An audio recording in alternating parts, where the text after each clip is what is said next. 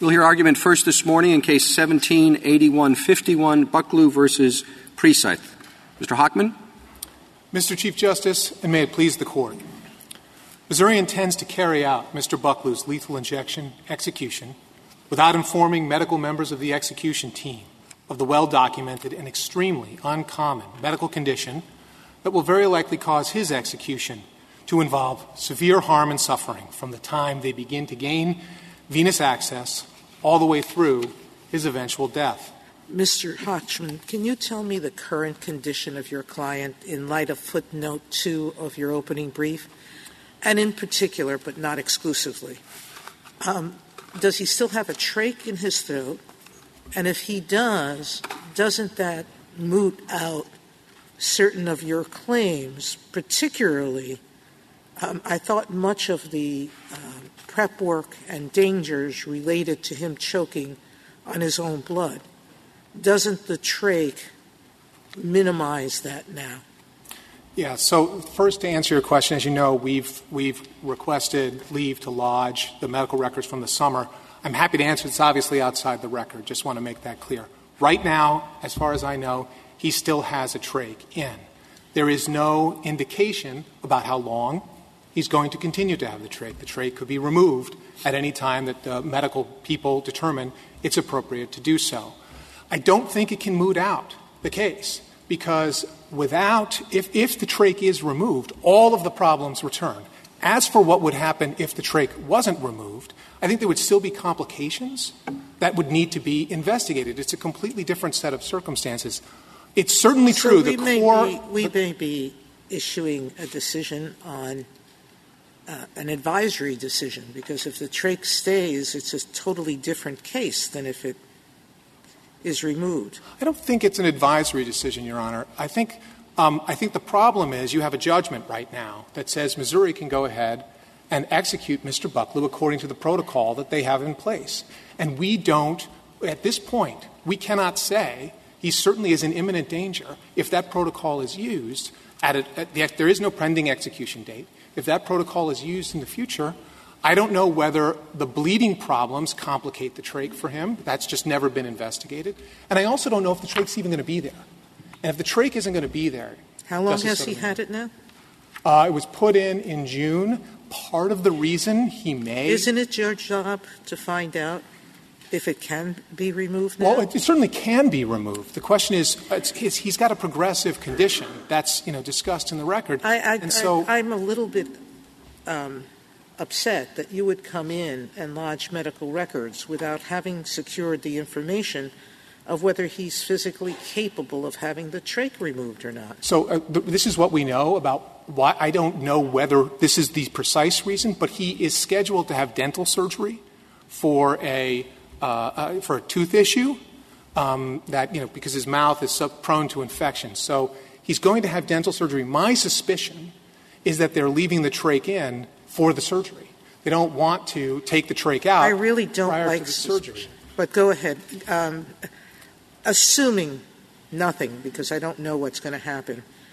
Um, it appears that your Dr. Zivot was misreading the horse study that his four minute estimate um, had to do with a different study having to do with a dog and a different agent, not the agent at issue here. Given that without that study, there's no basis to believe that this, the pentobarbital would take four minutes to, um, uh, to take effect. It would likely be I think it was the figures were at maximum 52 and the average is 20 to 30 seconds. That's the only evidence in the record. Is there anything left to your case once that information is eliminated, that so, factual misstatement? Yes, there is, Your Honor. Two things to say about that. First, um, in fact, the maximum period of time in that study, is, if you if you actually time it from the beginning of the infusion all the way through the, uh, the time that the EEG uh, reads zero is 161 seconds, almost three minutes. It is true that he, misremembered the time. What you have to do is you have to look at the study. I, went back and we look at the study. There's a wide range of infusion times in that study 28 seconds to 115 seconds. And that, uh, just for reference, Your Honor, um, the infusion times in the study referred to are at, think, uh, I think it's about, yeah, it's uh, JA 265, the appendix, page 265. And it talks about the, uh, the infusion rate. The other thing that study indicates, which is also confirmed by Dr. Antognini's testimony at page 316, is that the slower you infuse, the longer it will take for the drug to take effect. Now, here's what happened in the horse study. There was the, the, for the slowest horse, that slowest infusion rate, 115 seconds, that horse took the longest time, which is exactly what you'd expect, right? That the horses were infused with four times, four times the amount of pentobarbital. They're much bigger than, than human beings, and so they, they take about four times.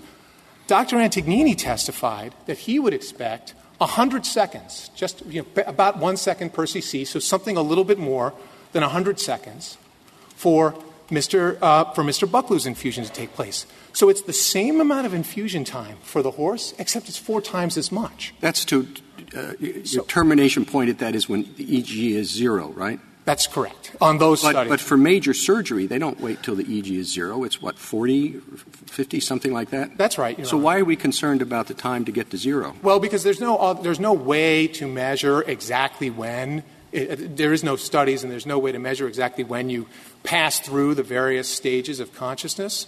Uh, well, and, so, but they they undertake major surgery with the EEG at a much higher level. But there's no, but there's no particular reason to believe that you get it, it's well. That, first of all, that that BIS re, that, that reading those those ranges are somewhat disputed in the science, but regardless, the point is there's no reason to believe that it takes very long to get from the level at which you're, uh, you're, you're, you're prepped for surgery, so to speak, and all the way to zero. Why is and that? Why is there no reason to believe that?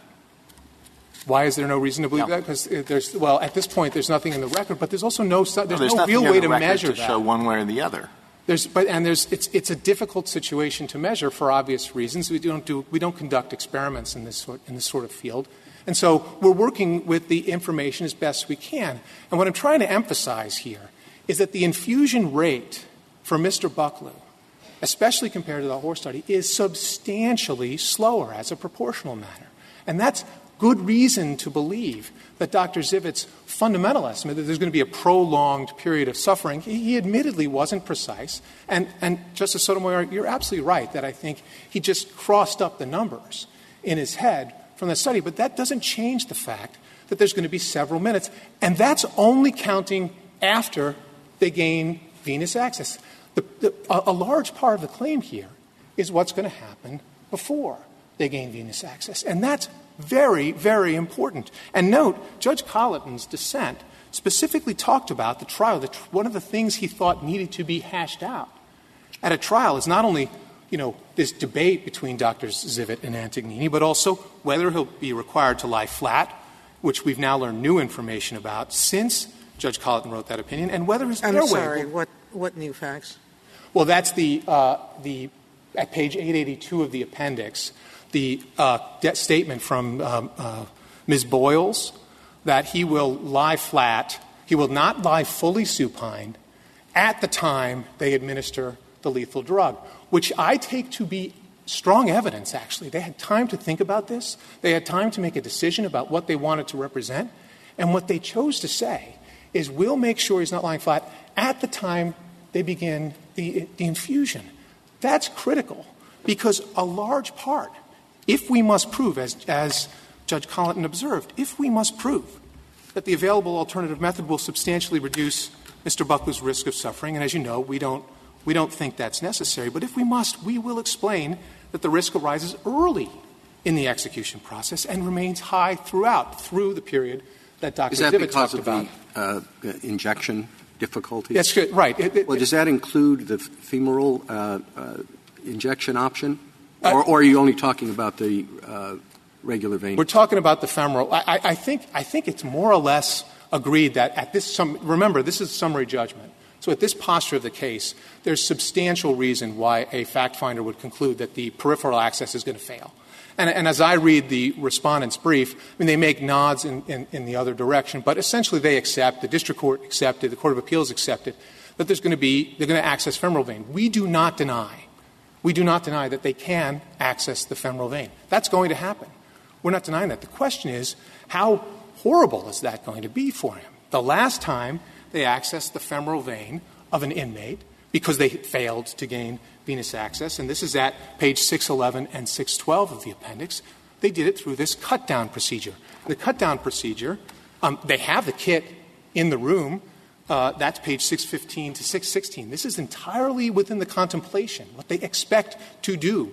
They are dealing with inmates, after all. Compromised veins is hardly an unusual circumstance for them. So, so they're going to have to access the femoral vein. Well, and a cut down procedure. A, do, do, they have a certified anesthesiologist available? And did Dr. Antognini testify that any board certified anesthesiologist would be able, in, in most instances, is able to access the femoral vein without a cut down procedure? Dr. Antognini did say that. But, and, but the board certified anesthesiologist. Is there contrary evidence? Yes, because the board certified anesthesiologist that I'm referring to, who previously accessed the femoral vein via cut down, is the same person who's going to do Mr. Bucklew's execution, unless they've changed and haven't told us. It's the same person. So, whatever, generally speaking, what, and what Dr. Antognini said, let's be absolutely clear about this. Dr. Antognini explained in his, um, in his deposition, he said everyone who's board certified is trained to access the femoral vein. But when asked point blank, does everyone have experience doing it? He said no. He said you can go decades without doing it at all, and you could lose the ability to do it. And now we have, of course, we haven't had discovery of M2 and M3, a separate issue that I'll get to in a moment. But what we know, given what we've had access to, is that this person did a cut down. And a cut down, the testimony is, can take 15 minutes and maybe more. And is carving into his leg. So let's paint the whole picture here. He's lying fat, flat. That's what the Boyles affidavit says. They're carving into his leg, causing a tremendous amount of stress. This is the worst possible set of circumstances. There's little doubt in my mind if he doesn't have a trach, and that's absolutely true, Justice Sotomayor. If he doesn't have a trach, he would, um, he would be suffering enormously, suffocating, having difficulty breathing. And it, this is not a short period of time. If you look, I can't state. Is there another court. alternative to the cutdown?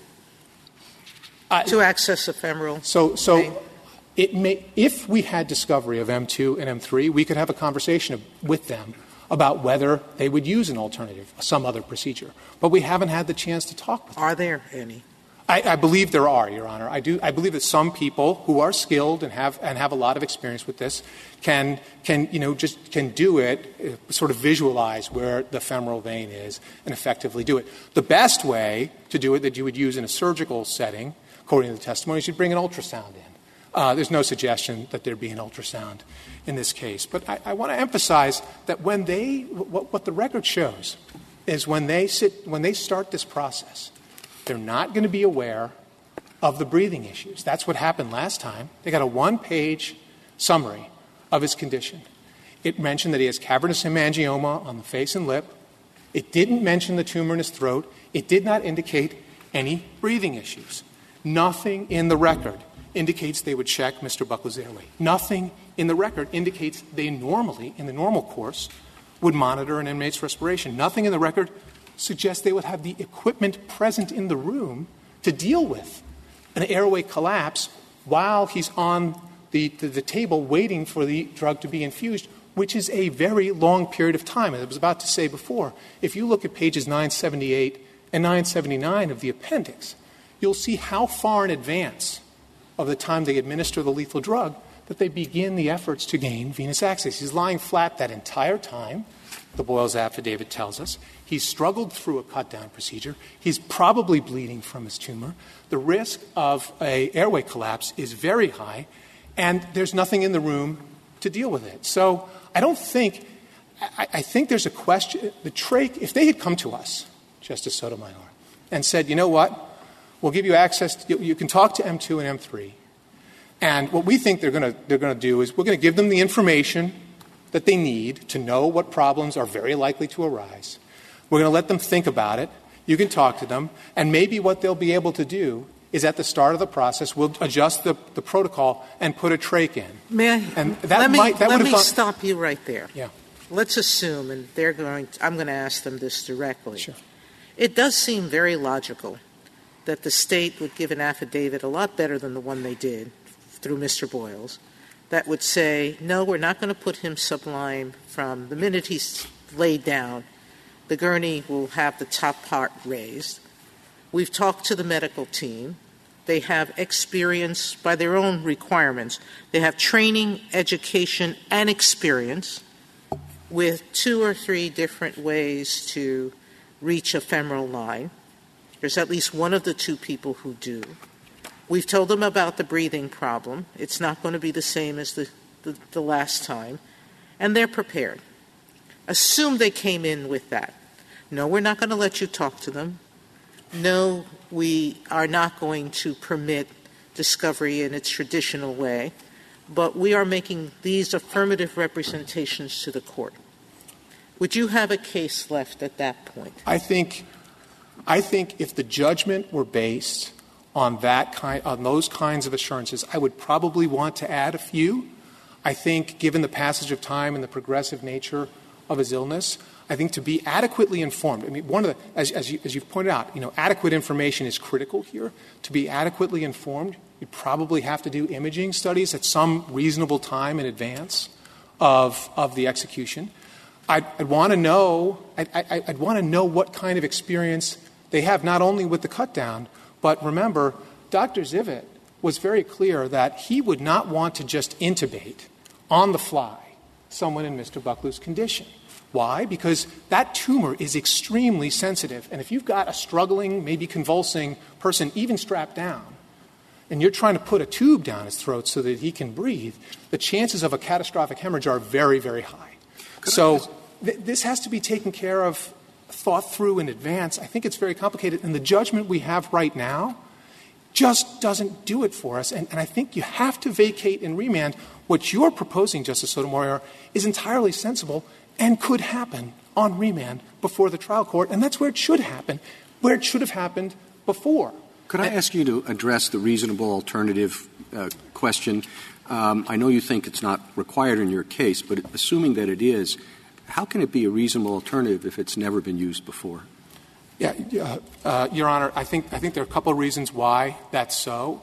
Um, first, I don't think that this Court ever said in Baze that it has to have been used before for it to be a reasonably available alternative. What I understand the language of Baze to say is it's, it, the, the key passage is at page 57 of the opinion.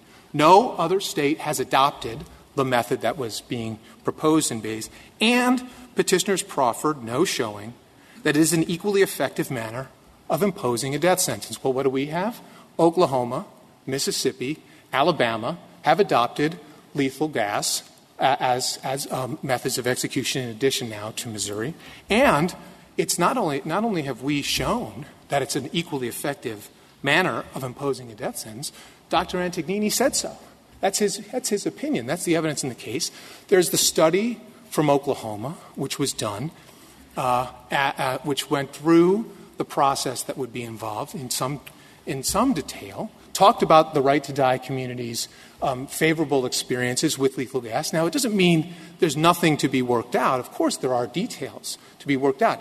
I, I don't, I don't doubt that it would have to be 100% pure nitrogen, because you, you, I think it's actually potentially horrible if you have either a leak in the in the uh, in the system. Well, but one of the things we see often in, in the Eighth Amendment cases is the uh, uh, point or allegation that things can go wrong, uh, regardless of the method of execution. And it seems to me that if you have a method that no state has ever used, that that danger is magnified.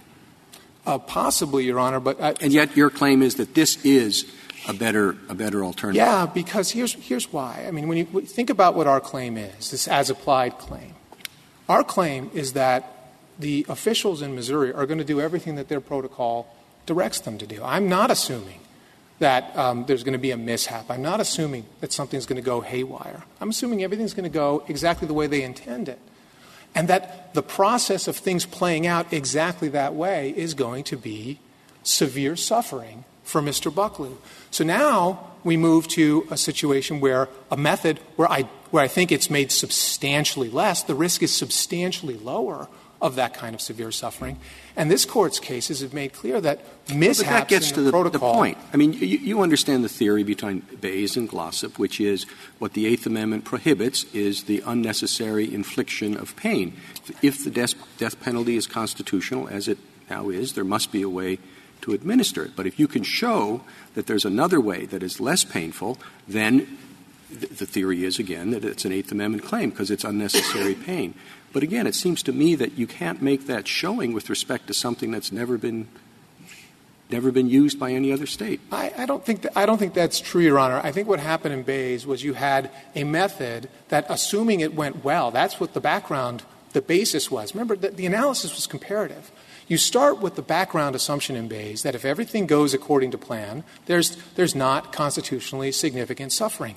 Here, the, it's exactly the opposite. If everything goes to, according to plan, there is constitutionally significant suffering. So the, the, the, relative risk of the just unknown, you know, not quite sure because it's never been played out before, which has no purchase against the background in Baze, has enormous purchase here.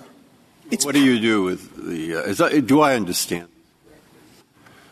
Uh, where we are is that the district court and the court of appeals assumed that you'd shown enough to deny summary judgment to the state. You'd shown enough that this method, because of his special condition and the terrible tumors and so forth, could cause serious suffering. And now they overturned you on the second part and said, uh, but you haven't shown that that serious suffering wouldn't occur anyway, even with your new method.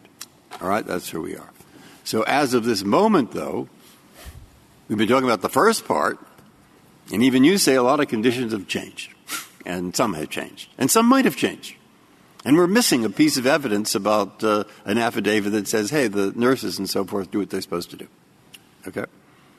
Now, as to the second part, which is pretty hard to look at alone without the first part, as to the second part, what, in your opinion, should we do? Because the only the evidence in the record said, yeah, if we use nitrogen, doctor, the doctor that you mentioned said you use nitrogen 20 seconds, 30 seconds, he'll, he'll be unconscious.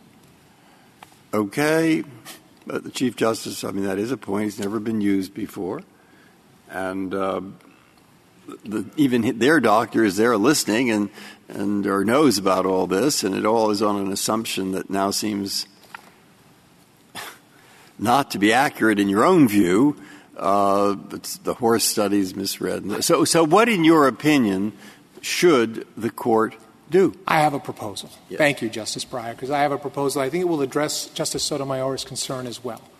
If you look at the appendix, uh, the Fourth Amendment complaint, page 85 of the appendix uh, and page 90 of the appendix, among the allegations in the complaint is not only do we think lethal gas would be a viable alternative method. But we also say if, after adequate discovery, it turns out it might be possible, we just don't know, but it might be possible to alter a lethal injection protocol in a way that would satisfy constitutional standards. So if you vacate the judgment, if you remand it to the district court, in part because circumstances have changed, we don't know whether the changed circumstances will prevail at the time an execution is scheduled, but in part because circumstances have changed. If you vacate and remand, then we can go back. We can not only look into the question of what's, what, how the comparison in light of any new circumstances would be to the unknown aspects of lethal gas, but we can also figure out whether there are other ways to modify a lethal injection pro-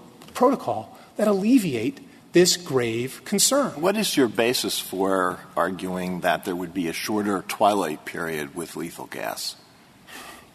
Uh, so this. Are you relying on Dr. Antognini's testimony for that? So um, no. So uh, just to be clear, you're not. Okay. So what are you relying on? So, so the way I understand it is the issue is not that there would be a shorter twilight period. The issue is what's the degree of suffering that takes place during the twilight period. It's the twilight period is what it is. The period, there's a period of time where you're unconscious. Dr. Zivot thinks there's a period of time even where EEG readings are very, very low, but you can still, from his experience sitting by patients for 20 years, you can still sense things. Um, and there's, so there's, there's possibility for the, ex, the subjective experience of suffering. The problem is that with pentobarbital, part of what happens, this is, you, you have a very narrow, you have an obstructed airway. And Dr. Dr. Zivot, and I'll, I'll be very quick here, Dr. Zivot just explains um, you can have laminar flow, which is normal flow, or turbulent flow. Turbulent flow is a real big problem. But for, you're making for, this very complicated. Uh, uh, isn't the question for what period of time will petitioner be uh, not be insensate, but may have difficulty breathing? I think it's several minutes. Your Honor. All right. And how do you get to that figure with res- the figure that applies there with respect to lethal gas? Uh, I, no, it would be less with lethal gas. Yeah. Okay. What are the numbers, and where does that come from? Well, the, the, the, the, testimony from lethal gas is twofold. One, um, this is in the Oklahoma studies of page 736 through 747 of the appendix.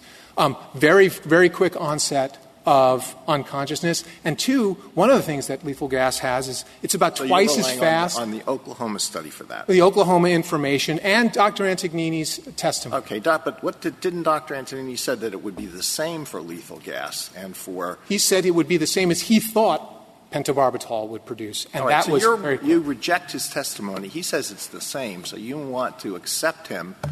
You want to accept his number. Uh, maybe there's more. That's why I'm asking this do you want to accept his number for lethal gas but reject his number for pentobarbital, for, for the, the uh, current protocol? Yes, Even though what he said was that they are the same. Yes, Your Honor. I think we're entitled to do that. Uh-huh. And, and, just, and that was the basis of Judge Colloton's dissent. Thank you. Thank you, Mr. Hochman. I'd like to reserve the remainder of time. Sure. Mr. Sauer? Mr. Chief Justice, and may it please the Court. Missouri's single drug protocol using pentobarbital is the most humane and effective method of execution that is currently known. Missouri has used it 20 times without any significant incident. Petitioner offers a extremely many people have had the same condition as Mr. Bucklew. Zero, Your Honor. I'm not All right, so let's go to his unique circumstance. You don't deny that he has this condition. Absolutely not. You don't deny that he has a small tumor, but a tumor in his throat. The evidence is it's quite sizable, in fact. All right, very sizable. Um, you, so answer my earlier question. It doesn't, I don't believe, and I would hate to think, that any state would intend to gratuitously subject a prisoner to untoward pain because they don't want to get a gurney that moves the head up or that they don't want to have personnel. You require it in your own regulations. You need, I think the words are that you have to have someone, I read them earlier, with the training, education, and experience to do everything that's necessary to reach the veins, et cetera. So I'm assuming you're looking for those people and have them in place. Correct, Your Honor. So why haven't you represented that you're going to take the basic steps necessary to avoid the horrific circumstances that your adversary says can and will happen?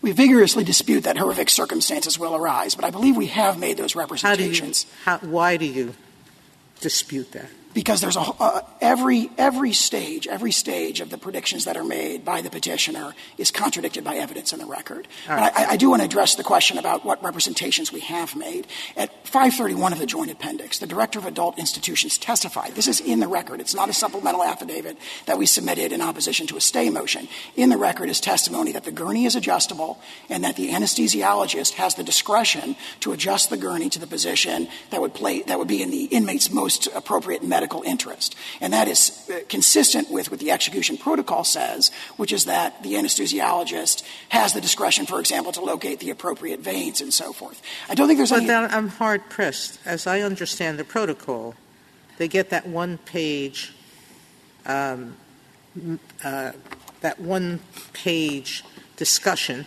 that only listed his condition the anesthesiologist, no representation has been made that the anesthesiologist knows of his history of breathing difficulty or anything else. I disagree with that. The evidence in the record from the warden of the institution is that I know he receives his complete medical records. And I will supplement that right now by representing to the court that the anesthesiologist has access to all the medical records. Uh, uh, the one page summary, the director of adult institutions, it's at a higher level in the Department of Corrections, said that's the only thing that I give them. But the warden testified uh, uh that he has, get, he has access to the entire medical records. And the one page summary does say he has cavernous hemangioma in the lower maxilla in the jaw. So it actually flags the issue, so to speak, for the anesthesiologist. Do we know? That seems to be. What do you recommend that we do? I mean, the difficulty with the discussion to me that you're having right now, uh, it's a legal difficulty. That, you have the district judge and the court of appeals both assuming he's made his case on this point for summary judgment purposes. And, and you may be right, he hasn't. But it's unusual for us to go into a record like this, I think, and then reverse both courts on that. So then we're stuck with the other part of it, which we don't know all that about, much about. And, and the nitrogen, they have a good reason for thinking that the nitrogen won't be painful, that it works in a different way. Uh, and yet it isn't quite there in the record, and, you can argue it, and that's why there was a dissent. So what strikes me is at that part, at that point, you should go deal with this as, as, as a person rather than a lawyer. Go back and hold a full hearing on it. Go back and find out if this man really is special, if there really is a special problem, what we know about the alternatives, all the questions that you've pointed out and that they've pointed out, which we don't have answers to. Now, I, I why not? I would say two things in response to that, Justice Breyer. First, uh, uh, the state of Missouri has a compelling interest in seeing this Uh, just and lawful sentence, carried out as quickly as possible. A remand for further fact finding, which is the principal request of the petitioner here, would interject yet more delay before the execution of a sentence that's been in place for 22 years now. Secondly, the evidence in the record decisively decisively supports an affirmance on either of the two alternative grounds, either of the Glossip elements. And I, will address, if I may, the one that you raised, which is the second Glossip element, about a feasible, readily implemented alternative solution. Nitrogen hypoxia has never been tried by any state. At this time, no protocol exists for execution by nitrogen hypoxia. No state has ever tried it. In the controlling opinion in Baze, this court said six times, including twice in the opening three paragraphs of that opinion, that an alternative method of execution that is untried and untested, that no state has ever used, that no study supports showing its efficacy, is not a, an alternative. It could. I mean, my reaction to that is a question mark. I mean, that it hasn't been tried, it's, it's certainly a strike against it. But is it a fatal strike against it? And the other thing that's going on in the back of my mind is, is of course, what people do think very often is look, once we send it back on this, then they'll think of something else. And really, what's going on is endless delay because they think that the death penalty is, is uh, not appropriate. Okay? So can that be guarded against here? They, they've sworn up and down, no, we're not going to do that. I mean, we're, we're, this is really an unusual case, and you know, you've read all that stuff. So, do you have anything you want to say about that? Absolutely, Your Honor. What I would say is that it is uh, the holding of Baze could not be clearer. That if it's completely untested and untried, it is not. I'm sorry. I, I Baze had to do with a generalized um, attack to a system of execution. And it basically said if you don't like this system, you got to get another because you have to propose another. Because otherwise, what you're trying to do is to abolish the death penalty. Your intent is to do away with the death penalty, and we're not going to let you do that. I don't actually know where in the Eighth Amendment and its history the court made up this alternative remedy idea Um, because the Constitution certainly doesn't prohibit cruel and unusual punishment unless we can unless we can't kill you at all. But putting it aside, this is an as applied challenge is not going to abolish the death penalty with respect to everybody. It's going to tell the state if you have an individual with a unique circumstance in which a method of execution is going to cause that person excruciating pain, cruel and unusual pain, you better find a different way. I don't understand why we would extend Baze to an as applied challenge to start with. Number two, if a statute, your statute, the court hasn't made it up, lists available alternatives, it's your job to find them and your job to put them into place. It's not the uh, inmate's job to do that, putting aside that he neither has the resources to do it or the expertise to do it. But I'm wondering why we're assuming that Baze should be extended to an as applied challenge at all.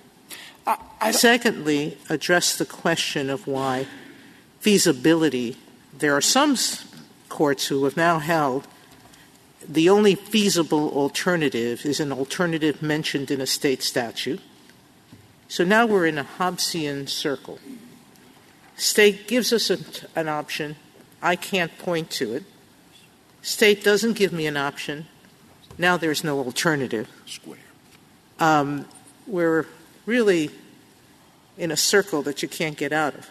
Why don't we just simply say, once the first prong is met, and the courts below didn't, they assumed it, they said there were material issues of fact, you should have gone on trial for that. I don't think the trial would have taken very long. And once that happened, you figure out how to kill. There was a lot there. I'd like to address first, if I may, the question of whether why the second element of Baze should apply in an as applied challenge. And I'd offer four reasons for the court's consideration. The first reason is that it is dictated by the holding and the reasoning of the Baze case. Keep in mind that Baze was decided two years after Hill against McDonough. And in Hill against McDonough, the argument was a challenge to a method of execution is really a challenge, it's an attempt to seek a de facto exemption from the death penalty. And therefore, it ought to be treated as a second or successive habeas petition. And this court in, in Hill said, no, no, no, this petitioner is actually leaving open the option that he could be executed by a different method. Therefore, it's not a de facto attack. Uh, uh, on the validity of the, the, the, sentence. But then when Baze came around two years later, this court held that we're adopting a second element in part because we do not want petitioners to be able to seek a de facto exemption from the death penalty or engage We exempt certain people from the death penalty, the mentally ill, the incompetent, people who are young. Um, we haven't seen that as abolishing the death penalty. We see it as as an as applied exemption to a particular person or individual for whom this method is cruel and unusual. In all or virtually all of those contexts, the person who is exempted from the death penalty possesses a characteristic that undermines the penological objectives of the death penalty. That is the holding of Roper and Atkins, Ford against Wainwright. In every one of those cases, How this court held that there's no deterrence or retributive purpose. How about the constitutional principle against unusual, cruel and unusual punishment? I, I, I think every individual has that Eighth Amendment right. That is correct. And the scope of that Eighth Amendment right is what is set forth in Baze. Are you saying even if the method creates gruesome and brutal pain, you can still do it because there's no alternative? Uh, I believe that any petitioner who is claiming that it would create gruesome and brutal pain must, under Baze and Glossip, offer an alternative method that significantly. So you're saying that even if the method imposes gruesome, brutal pain, that is, you can still go forward. Well, I would say again that that petitioner has to. If they is that a to. yes? Yes, it is, Your Honor, and that is the holding of Glossip. The holding of Glossip was, I mean, th- th- these kinds of predictions were made in Glossip. The closest facts of the case, the closest facts to that hypothetical were the facts of Glossip. In Glossip, the argument was that everyone. Is there any limit on that?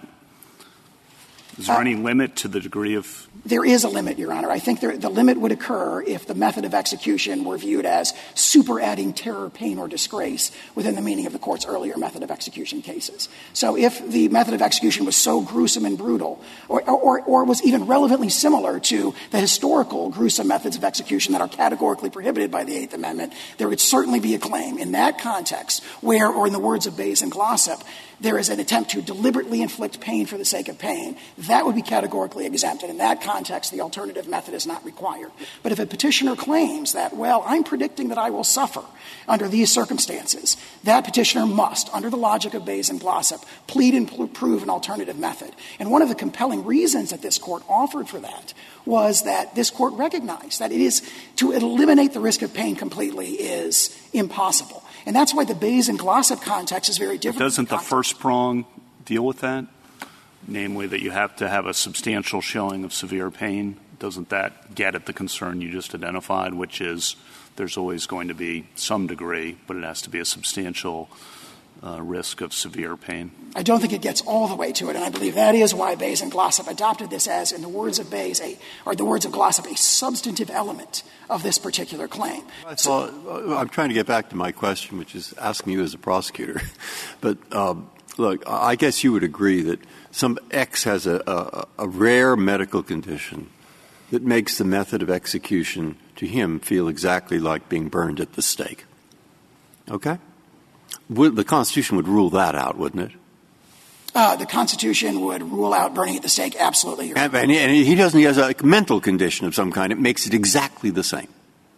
Uh, that is, feels exactly the same. Uh, I would have to know more about the Oh, that's it. I'm making it up as I go along. okay? But what I, I want is it, it's exactly the same to him as if you burned him at the stake. And I guess if you're going to rule out the one, you'd rule out the other. That's my thought, because I'm going to say next, he, this particular individual, will, because of his rare medical condition, feel exactly the same as if he'd been drowned to death over slowly over a period of time. Okay? So uh, that's why I think uh, Justice Kavanaugh brought that up. But my, my, my, my, and, I, and that seems to me to be the factual issue that's underlying your first point. But now we're back in the weeds with this individual. So I'm interested in your experience, and as far as you read about it and know about it, what do we do about, in your opinion, uh, 42 years in prison, 20 years in prison, 30 years in prison, and people thinking, well, the reason is it's the courts that don't like the death penalty, and therefore there's one thing after another, and it goes on and on and on. And when we send it back here, we'll see that uh, uh, they'll think of a new one after this one, and, and so forth. So I, I, I think it's a serious question, and, and I would like to know what you think. If I may, Your Honor, I understand the question to be uh, if, if, there is an exceptional delay before the implementation of the death penalty, does that raise a question as to whether or not? No, I'm not doing it that technically. I'm, I'm doing it because this case really exhibits, as I said, it's, it's, a special case. And I think of the burning of the stakes example. And then I know that other people think that's just something they're going to bring up and lose or win, and then they go on to the next one after that and the next one after that. And and I've, I've written and said, well, it's because it's very hard to do this because you want to give them basic fairness. You don't want to burn someone at the stake, and that takes time. So, so what is your take on that kind of general argument?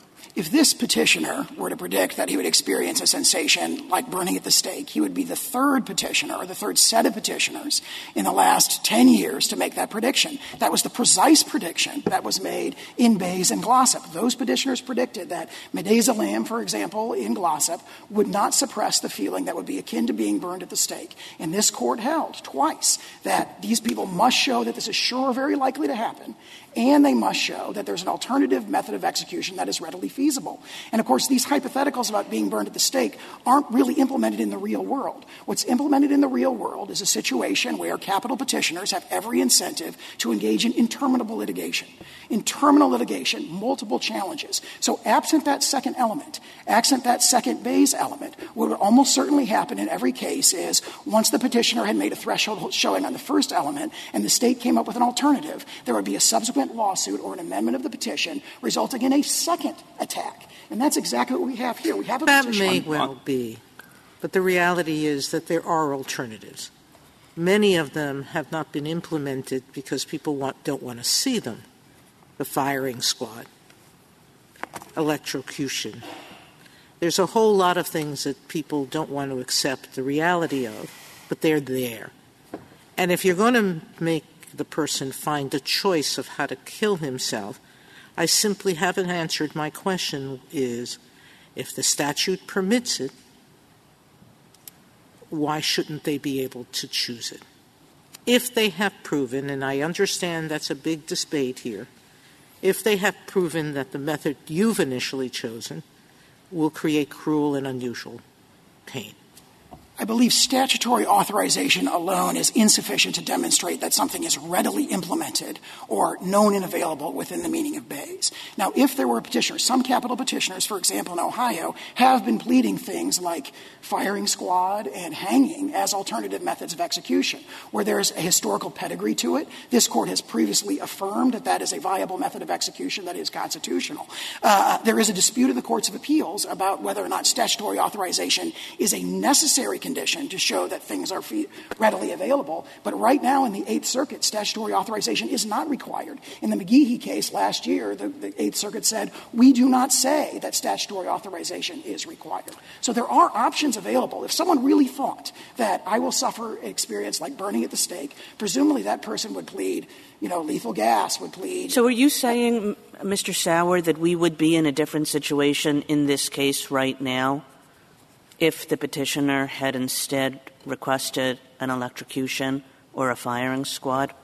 It would certainly have been a stronger case. Now, what actually happened was, in the second page of his complaint, he dropped a footnote saying, I'm not asking for firing squad. He mentioned firing squad, but he did not ask for it, saying that because it is not statutorily authorized. So he, for strategic or inadvertent reasons, has never presented the issue in this case, and Missouri's never taken a position on it, as to whether or not statutory authorization is a uh, alter- is required. And Missouri takes no position a, a, a different question, which, you know, one of the things that strike me, strikes me when I went went back and, and looked at Baze, uh, there's a lot about a kind of deference to a state legislature and state officials about determining uh, the appropriate method of execution, about giving a kind of considered judgment to the sort of pain that would be expected from an execution, as well as their interests in carrying out legitimate sentences and making decisions on that basis.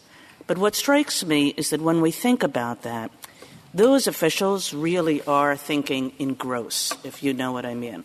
They're thinking about a, a method of execution as applied to the general class of people and deciding that it's appropriate.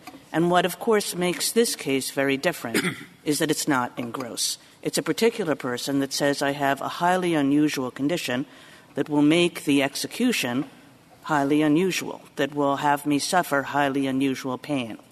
And in that context, I think all of that stuff that we talked about in Baze about why we should refer to state considered judgments really falls away because there's been no considered judgment, surely by the le- legislature and in general by um, officials about, about one particular person.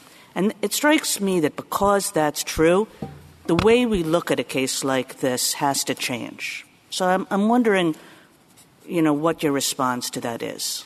I think what I would say to that is the deference that Baze and Glossip, as you described, gave to sort of the legislature, eh, you know, as to the generalized method of execution, it would be appropriate, it would be deeply consistent with this court's precedents to give that same kind of deference to the state officials who are implementing the, uh, the, the, execution in the concrete in this individual case. Missouri has a board certified anesthesiologist who will be in charge of putting IVs into this particular. See, I'm not sure that that's true because those officials are working within a system. They're working within a set of legislative rules that have been made in this sort of general sense. And for them to go outside that system would be, you know, and say it's not appropriate for this particular person would be an extraordinary person for a, an extraordinary thing for an individual person to do. So I don't think we could uh, realistically give the same kind of deference uh, to that sort of decision. I think the deference that I had in mind is deference to the determinations that are made on the site as the execution is going forward, where there's uncontradicted evidence in the record in this case that the, the medical team is making all the medically relevant ju- judgments. On, on, that point, do we know that he uh, will not be lying flat, or are you saying that doesn't matter? Uh, both of those. Uh, we know that, first of all, it was established by the pleadings, as the majority held in the Eighth Circuit, that he pled that the state has offered to adjust the gurney to the most appropriate position, and we admitted that in our answer. In addition to that, uncontradicted testimony at page 531 of the joint appendix says the gurney is adjustable and it can be adjusted to the position that the anesthesiologist deems the most appropriate. And related to that, the, uh, your opposing counsel said even if everything goes according to plan, there'll still be significant suffering. Can you respond to that?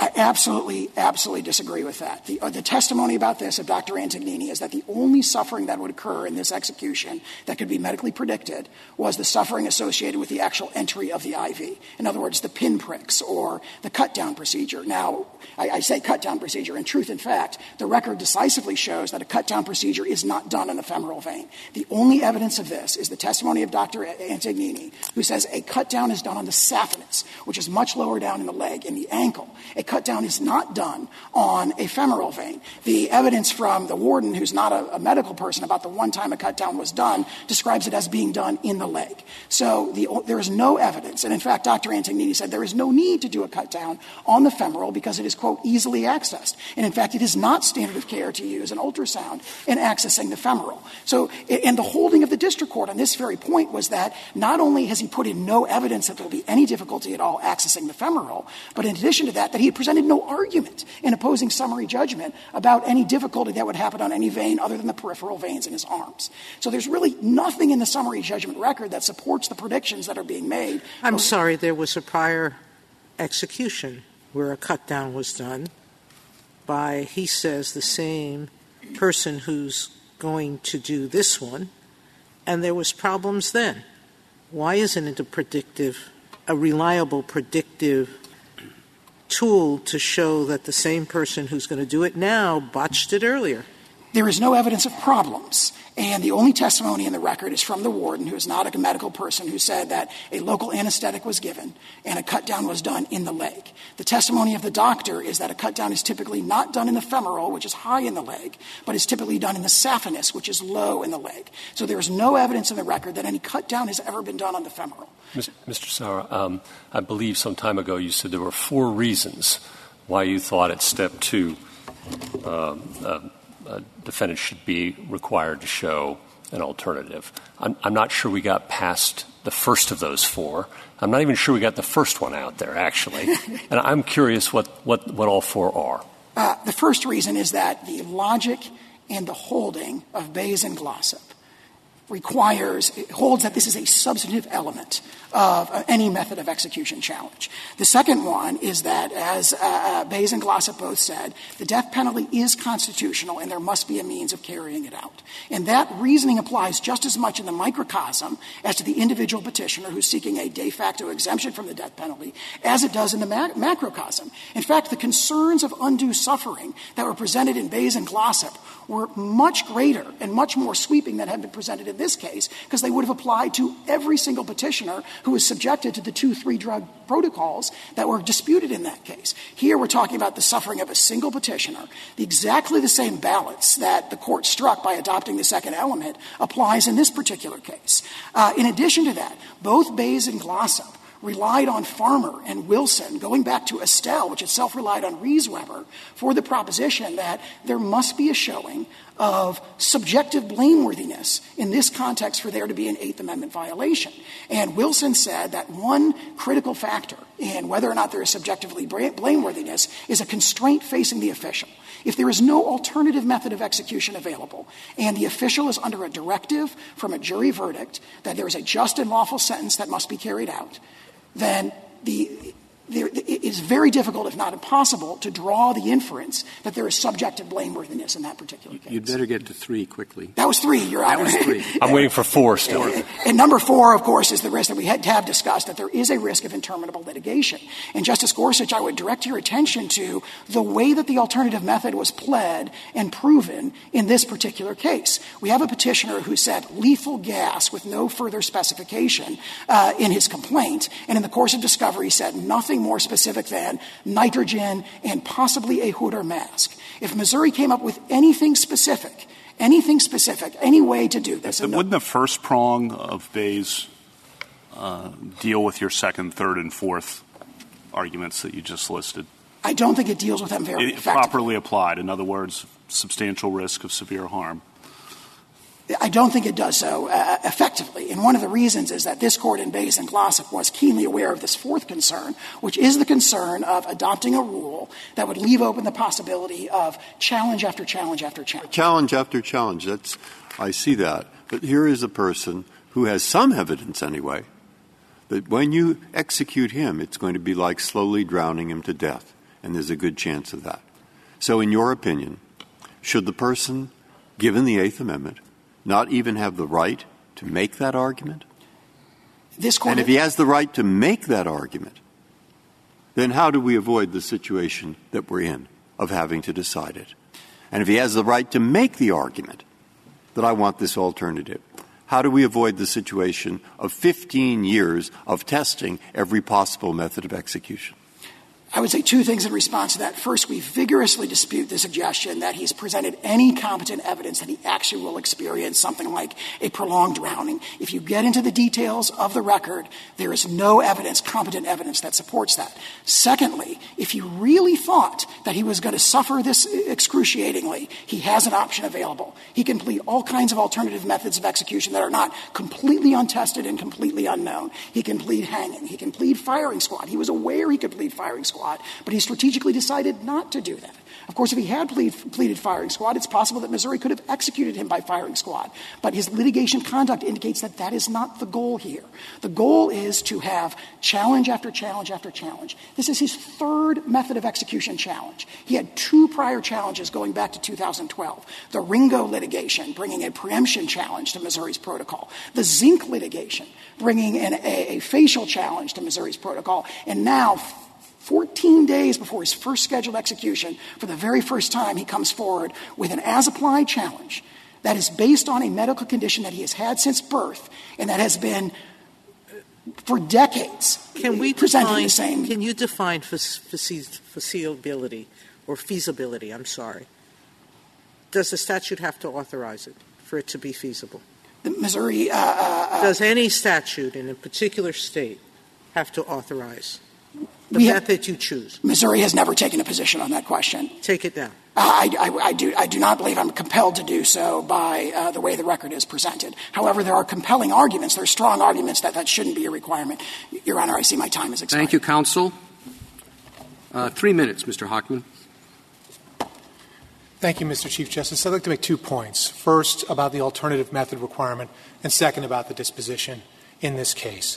Starting with the alternative method requirement, uh, Justice Kagan, I think you have it exactly right that if you imagine that uh, the state of Missouri thought about how to build a method of execution that was going to create the subjective experience that the record indicates here for everyone, that the record indicates here Mr. Bucklew would experience, nobody would do it.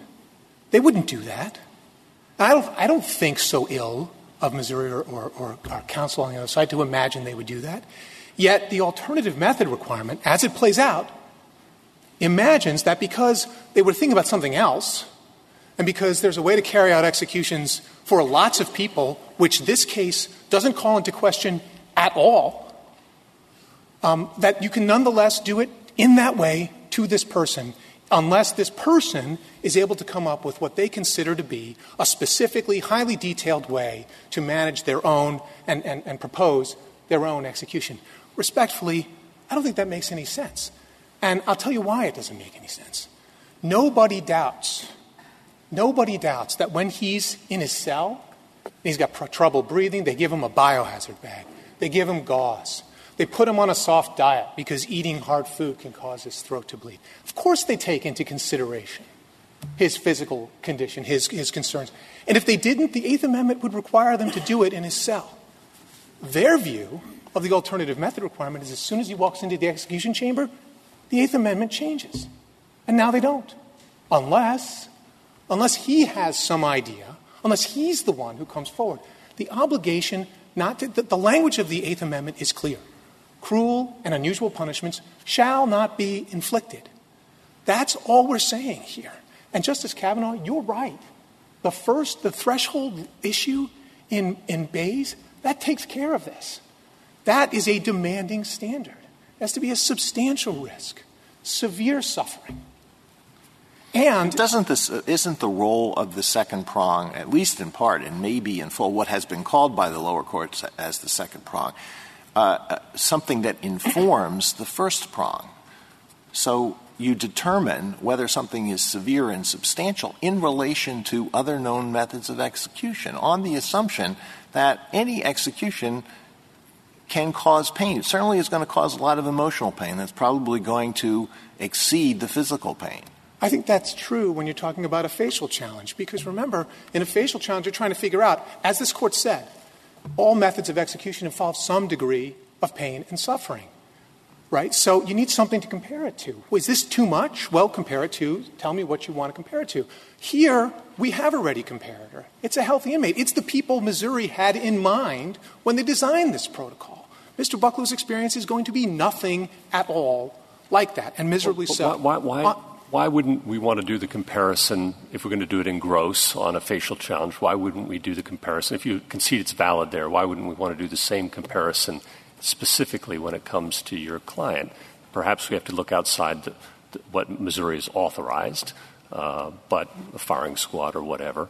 Why wouldn't we do that exact same analysis in specific? May, may I answer? Yes. Because, because Your Honor, um, the, the issue in Baze and Glossip was a concern. You have prior rulings of this court that make clear that the Constitution in general does not define death, the death penalty, as cruel. And so there has to be a way to carry it out. This claim about this individual person doesn't call that into question at all. That's Thank you, counsel. The case is submitted.